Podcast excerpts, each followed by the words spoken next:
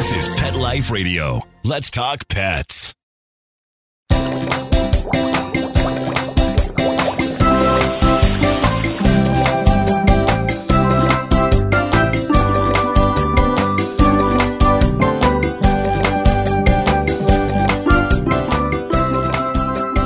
Welcome to Aquarium Mania. I'm your host, Doctor Royanong, speaking to you from the University of Florida's Tropical Aquaculture Laboratory. Thanks for joining us. Which fishes commonly court their potential mates on land, can climb up mangrove trees, and dig deep burrows to lay eggs? The incredible mudskipper. Although mudskippers have made it big in some children's cartoons, very few people really understand how unique and varied this group of fishes is. My guest today, Doctor Gianluca Polgar, is the world's foremost expert on mudskippers and an aquarium hobbyist at heart. Join us as Doctor Polgar shares his vast knowledge of the mighty mudskipper. We'll be right back after these messages. Put on a perfectly possum pet party. Having an awesome birthday or adoption day celebration for your four-legged friend? Or just want a fun excuse to throw a fun party with your friends from the dog park? Deck out your party with Molly and Bandit Pet Party accessories. Party products designed specifically for pets. There are wearables, including adjustable pet party hats, bow ties, and tutus. The photo prop kits include funny glasses and hats. The party supplies and decorations include coordinating table covers, party banners, cake decorations, and treat bowls, cups, and bags. Everything you need to create great memories and Instagram-worthy photos. They're available in two colorful themes, Tropical and Fireman. It's a dog's life. Celebrate it with Molly and Bandit Pet Party at mollyandbanditpetparty.com slash petlife. Let's Talk Pets on pet life radio dot com.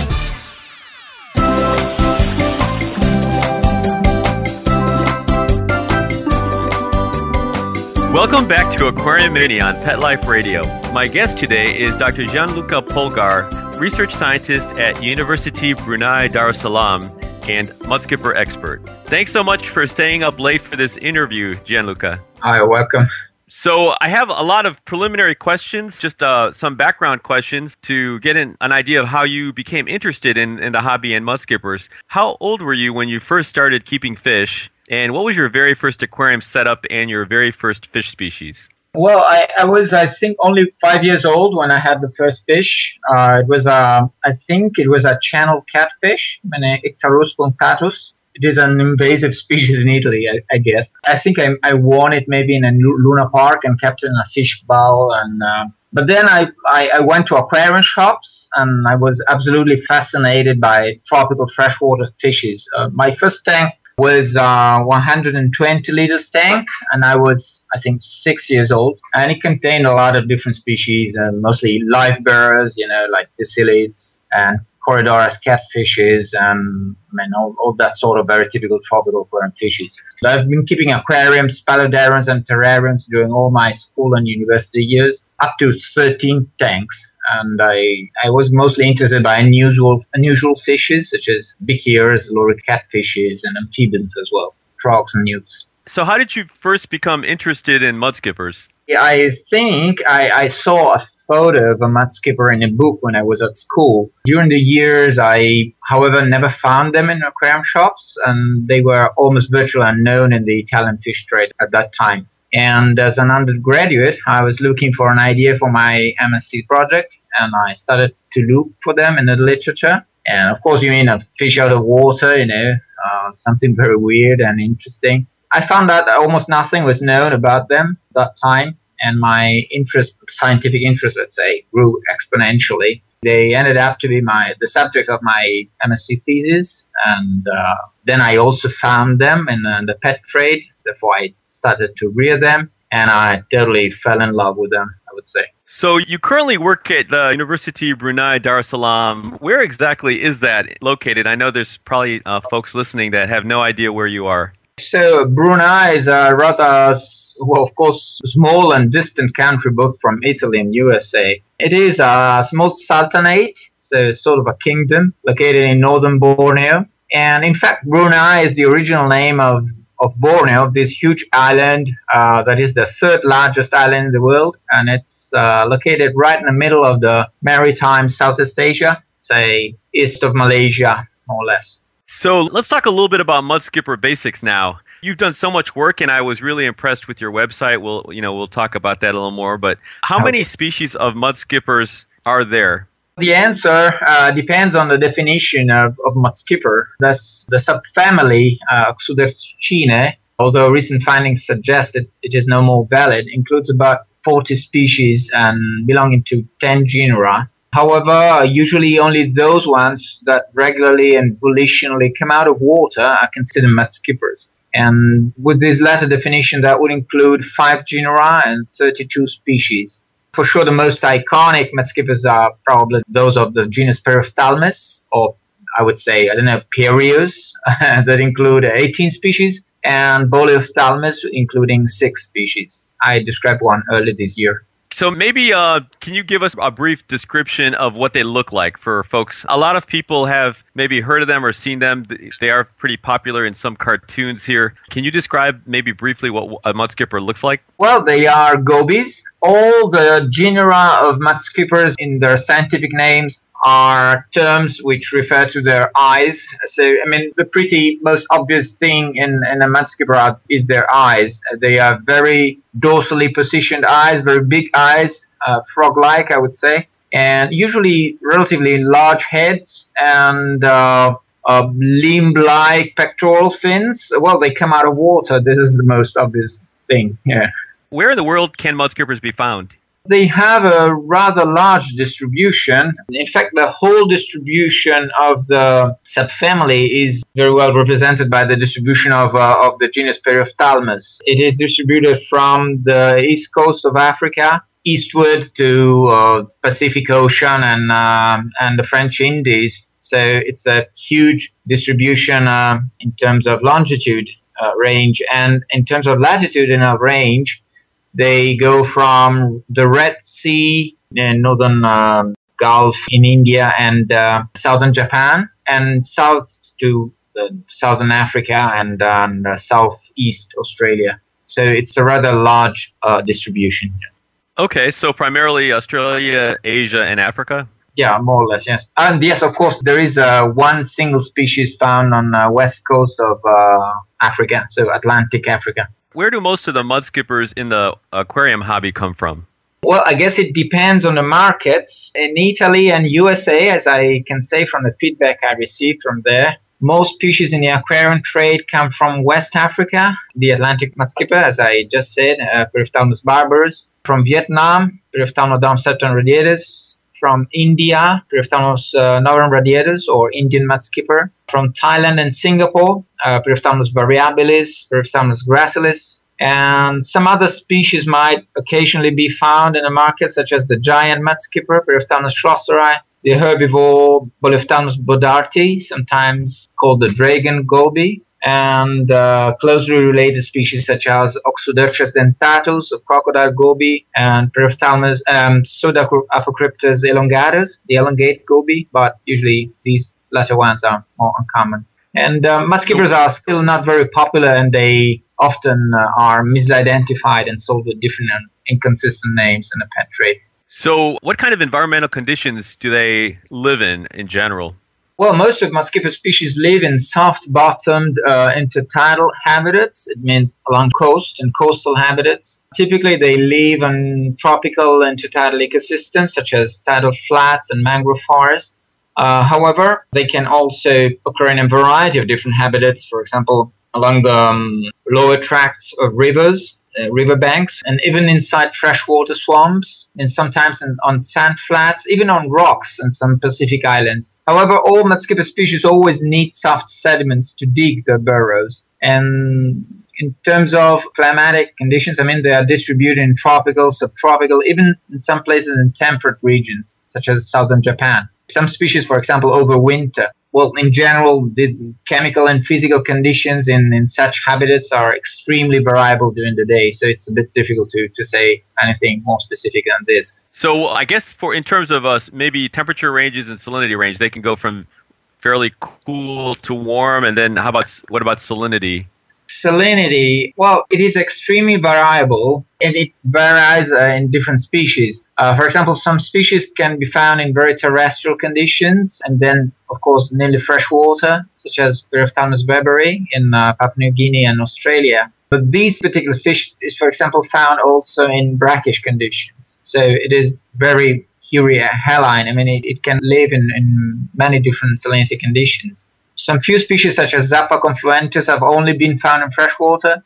Others almost exclusively in freshwater, such as Periophthalmodon septemradiatus, and others in almost full seawater, such as Boleophthalmus pectinorostris. Some species, uh, for example, such as um, Periophthalmus minutus, can live uh, on salt flats in barrows that are so infrequently covered by high tides that can contain water at more than seventy p p t salinity. In general, however, species living in middle, high, or uh, intertidal habitats, such as Periophthalmus variabilis, Periophthalmus gracilis, live in extremely variable conditions due to the occurrence of, you know, rain spells, the action of tides, and, of course, the daily, weekly, or seasonal variations of, of these factors, springtide, neap-tide, monsoons, and so on and so forth. So, in general, a lot of them have a fairly wide tolerance of salinities. Well, yes. In general, yes. As I said, in typically um, high to mid-intertidal zones, uh, salinity in tide pools during low tide can be as low as zero and as high as forty to fifty p p t. So, yes, in general, they are adaptable to different salinity conditions. They found that the least stressful conditions for them is about around fifteen p p t, something like that. Let's talk a little bit about their uh, biology and physiology, because they're really, yeah. again, very unique. I guess the one first question is, how long, on average, I know there's a lot of different species, but on average, would you say mudskippers can stay out of water? And how are they able to do it? Oh, okay. One thing is, what is their tolerance? And here a lot of different factors can determine the tolerance. And one thing is, how much time do they spend out of water in, uh, in natural conditions? I mean, experimental conditions can be fairly different than natural conditions, right? In general, you would see that a typical mudskipper would frequently shuttle back and forth rather different conditions uh, in terms of microhabitat. I mean, very small uh, changes in, uh, and but frequent changes in uh, both in terms of time and space. So there are reports of mudskippers which remained alive for more than a couple of days on moist substrate and in humid still air. But not many studies, in fact, uh, have been conducted on, on this, uh, maybe perhaps surprisingly, in, in uh, on this aspect of their physiology. I, for example, recently conducted some studies on their temperature, high temperature tolerance, and also water loss. I would say that the main secret of adaptation to air exposure and terrestrial activities in, in most mudskippers probably lies in the periodic use of water-filled burrows and small puddles of water that they can find in their habitats. Since they are relatively small,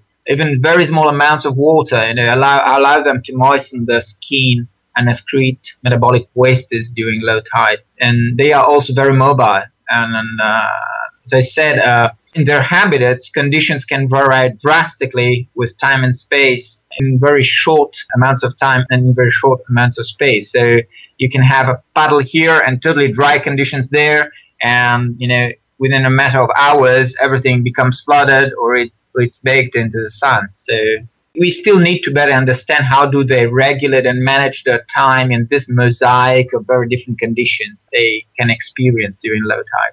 Okay, but in, I guess, just a real basic question. So if they're in a, a tank and they're out of water for five, ten, fifteen minutes, twenty minutes, that's not a very long time, right? No, no, no, it's not a big deal, no, for yeah, them. No, okay. Definitely not. Well, of course, if you are blowing them with a fan, you know, and then uh, and they, you know, are baking and under under infrared lamp, that would change a lot. Sure. You know? Okay. You talked a little bit about their fins. Can you explain how they're able to move around on land? Mudskippers exhibit a rather remarkable variety of movements, of, of locomotory behaviors, so of movements uh, while, while out of water. The most typically observed ones are the jump behavior, of course. They, they just bend their bodies and then extend them rapidly like springs. And uh, the speed and acceleration they can reach is comparable to frogs. And uh, there is the so-called crutching behavior. since they seem to walk like on crutches.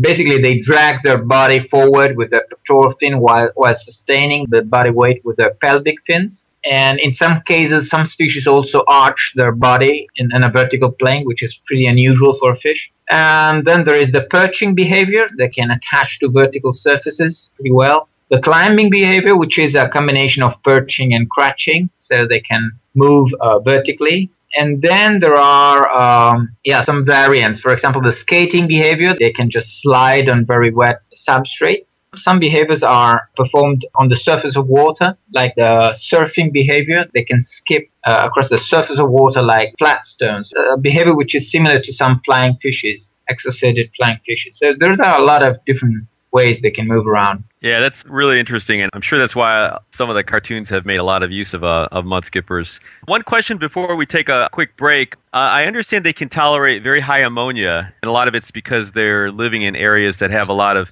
really bad or harsher conditions. How high levels, and how is it possible they can live with such bad ammonia? Well, this is a pretty complex question. Ammonia, in general, are rather toxic for the brains of vertebrates when they build up in the blood. Although, apparently, different mechanisms take place in mudskippers' brains, as, as they found. Mudskippers can tolerate concentrations to up to four hundred fifty micromolar uh, concentrations of ammonia, which is something like more than four milligrams per liter, which is rather Uh, high tolerance, and they can tolerate that for hours or days. Of course, there is a, there is a lot of variation between different species, as, as always. For example, but, and only a few species have been uh, studied in, the, in this respect. For example, uh, genera of Periophthalmus and Boleophthalmus. Ammonia tolerance is probably related to the capacity of living in, in small amounts of highly polluted water during low tide, uh, such as, for example, inside burrows or in tide pools, which probably share with uh, with other aquatic gobies living in similar habitats during low tide. As in other fishes, their main excretory organ is the gills. So, as in, in other fishes, kidneys are not involved in, in excretion. And gills, of course, are only partially functional while out of water. Therefore, the high tolerance of ammonia to ammonia loading while underwater in mudskippers reasonably is a pre-adaptation to tolerate the buildup of ammonia occurring while out of water due to the fact that a As I said, the gills cannot really efficiently excrete ammonia while out of water. Several different strategies of ammonia tolerance and excretion can be found in different mudskipper species and even in the same species. One strategy is to slow down the buildup while they are out of water. One strategy is to chemically transform toxic compounds in, into non-toxic compounds such as some amino acids, and also obtain energy while out of water. Others include making the skin less permeable to ammonia and even excreting acids in small amount of water. And they can modify the pH of small amount of waters, for example, when, when inside the burrows, to facilitate uh, ammonium ion excretion and inhibit ammonia intake in uh, in high ammonia loading conditions. For example, Periophthalmodon schlosseri is able to excrete ammonia even at a pH nine, which is rather high, so alkaline conditions. Other mudskippers can concentrate ammonia in their tissues to reduce the rate of ammonia intake. Uh, for example, Boleophthalmus boddarti, the dragon goby. They also found that after eating, there is a partial synthesis of urea, which is less toxic than ammonia, but they still mainly excrete non-urea ammonia compounds. Most interesting, in two thousand seven, they found that Periophthalmus schlosseri is able to excrete water solutions from the gills while out of water with extremely high concentration of ammonia, uh, more than ninety micro millimolar, which is something like nine hundred ninety milligrams per liter. In a way, they can somehow pee from the gills while out of water, which is pretty amazing. That yeah. is, that's great. I have a lot more questions. I want to talk to you a little bit about mudskipper reproduction, maybe a little bit more about their eyes, and then about keeping mudskippers for uh, folks that may want to consider keeping yeah. them. But let's take a short break, and we'll continue our discussion with mudskipper expert Doctor Gianluca Polgar after these messages from our sponsors.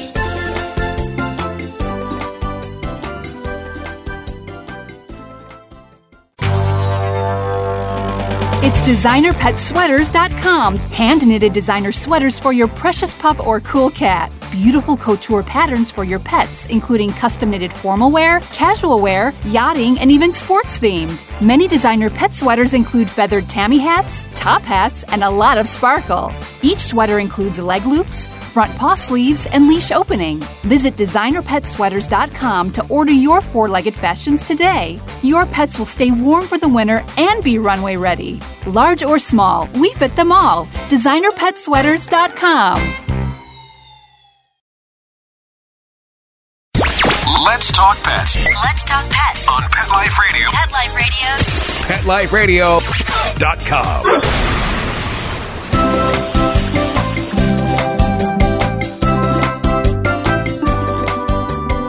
Back and continuing our conversation with my guest, Doctor Gianluca Polgar from University of Brunei Darussalam. So um, you gave us a lot of really good information. Before we talk a little bit about reproduction and about what folks need to know to keep mud skippers, let's talk about their eyes a little more. They have really, as you mentioned, kind of frog-like eyes. They can do a lot of things with their eyes. Can you tell us a little bit more about their eyes?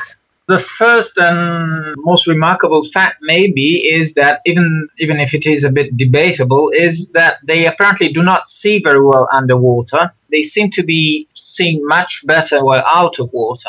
Their eyes have modified corneas and lenses relative to other gobies and are rather well adapted for vision in air. Uh, they're even specialized for vision in air, both at short and long distances. Indeed, it is very difficult to make scientific observations, for example, of their amphibious behavior, since it is extremely difficult to observe them without being observed when out of water. Even the slightest movement would be captured by them. They have uh, modified eye muscles, which allow to completely retract their eyes into special pockets of skin beneath them. These pockets are called dermal cups and probably have a similar function uh, to our eyelids. So they are unique structures among fishes, so they could be called as pseudo-eyelids. These, of course, allow them to moisten the eye's surface uh, while, while out of water. Interestingly, it, it seems that the extreme dorsal position of their eyes, as in fact other features of their body, which are already dorsally positioned in other gobies, is a secondary effect of the accelerated development that they experience during the very rapid metamorphosis from, from larvae to juveniles, living on, uh, on the substrate and then coming out of water. So since they have to, to metamorphose so rapidly before the change of the tide brings them out of the intertidal zone, this acceleration or the dorsal migration of the eyes might have produced this pretty unique effect of extremely dorsal position, dorsally positioned eyes. They can also move them independently to a degree, right? Yes, well, they can retract them independently. I'm not really sure of this uh, independent orientation of them. I never made specific observations about that, even, even if it's a bit of common sense, I think.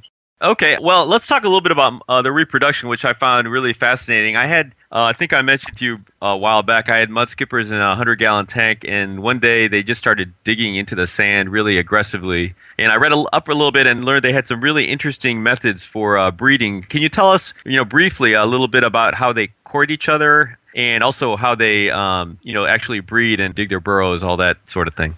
Uh, okay, breeding behavior is almost unknown in most mud skipper species. In the few species where some scientific observations have been made, the life cycle is pretty similar. As all gobies, they dig burrows. Most gobies dig burrows. They not only dig burrows to breed, they also dig burrows as a part of their territorial behavior. So they, they usually have rather restricted home ranges around a point of reference, a spatial point of reference, and this point of reference is usually the burrow. But this is not true in all species. For example, in some species, such as Periophthalmus crassus pilis, burrows are observed only during the reproductive activity, I mean, the breeding. This being said, I mean, breeding was observed in a tank only in a handful of cases, three or four documented cases, and not the whole life cycle, only a part of the breeding behavior. The only whole life cycle I'm aware of uh, was observed in Periophthalmus modestus in the seventies, and uh, they were artificially fertilized eggs.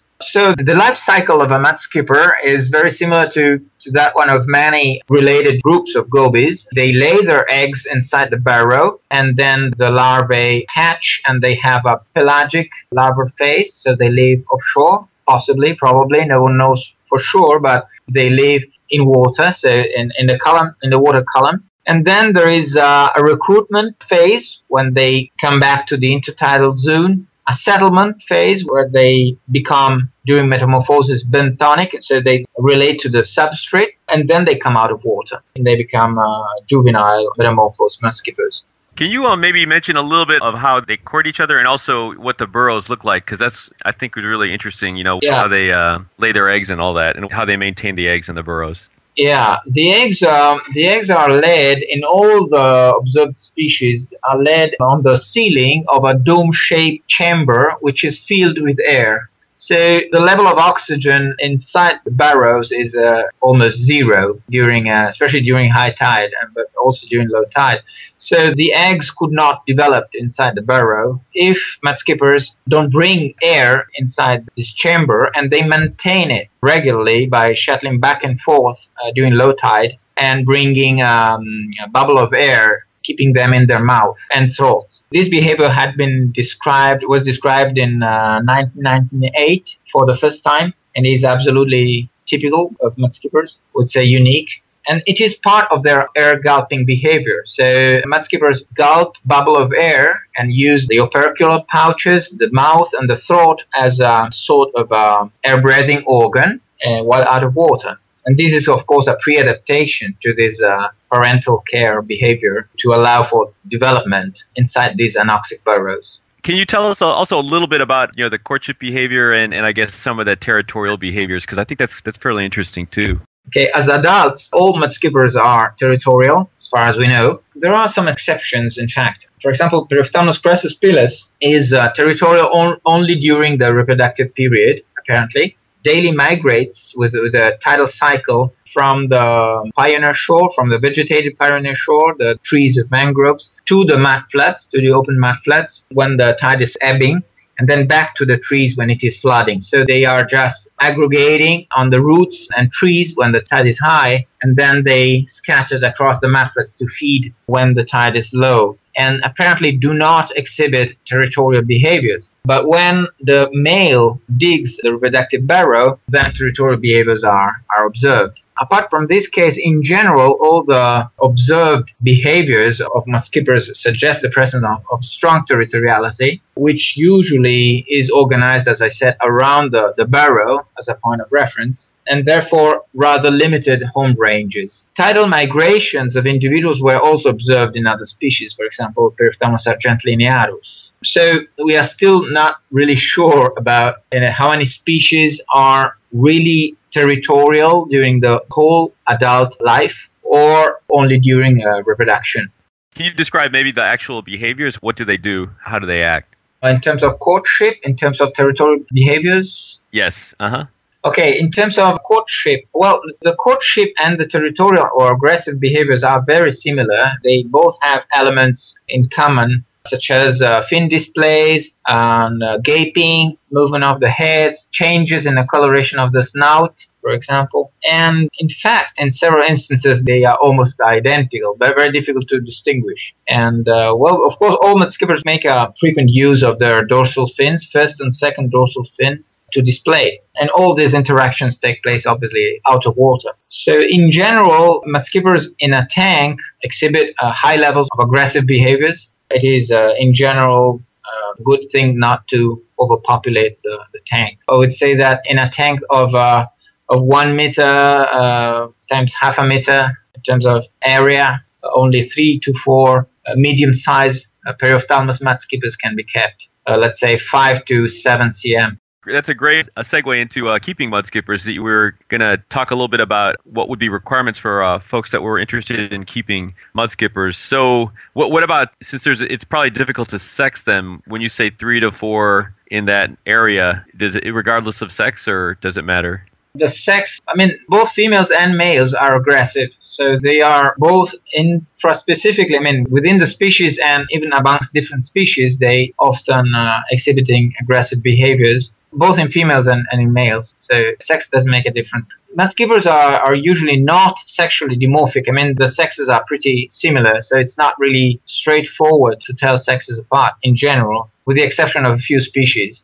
A good idea would be to reduce the visual interaction. So all sorts of barriers, vertical barriers, uh, logs or whatever, are a good idea in general to limit the frequency of these aggressive encounters. So what would you suggest for someone that's maybe able to find mudskippers at a specialty store or maybe even get them online and wanted to keep them? What's a, a good aquarium setup, water quality, you know, what would you recommend?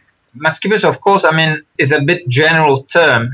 It includes a lot of species, as I said, and uh, different species may be rather different in terms of needs and requirements. In general, I would say that, first of all, all mudskippers available in a pet trade have been captured in a wild, and this must be kept in mind. No one is providing artificially mudskippers bred in captivity. So mudskippers usually come from wetlands which are highly endangered, such as mangrove forests, and they certainly suffer from habitat destruction. So it is a good idea, if you want to rear mudskipper, to be rather in a careful about how to rear it, because, I mean, to be highly responsible in terms of its needs, because it is something that we have taken in the wild. This being said, in general, mudskippers are, as we said, pretty hard fishes. And these, as you may know, might be their curse, like for goldfishes, right? Mudskippers have been kept in, in all sorts of conditions, from pure fresh water to full seawater, with uh, floating uh,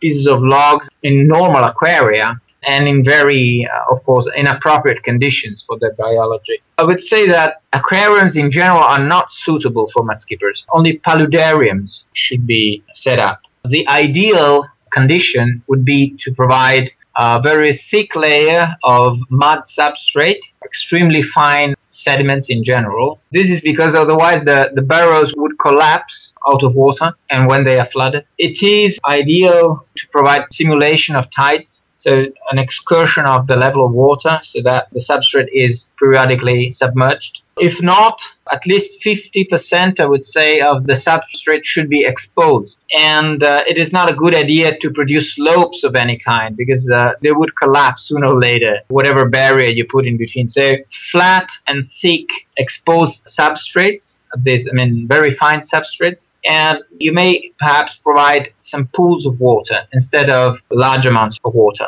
Filtering is totally useless, because uh, usually, on one hand, mudskippers can tolerate really harsh conditions. On the other hand, if you provide these type of substrates, such as mud and very fine sediments, usually the, the bacteria inside the substrate can really metabolize the waste in the substrate and in water.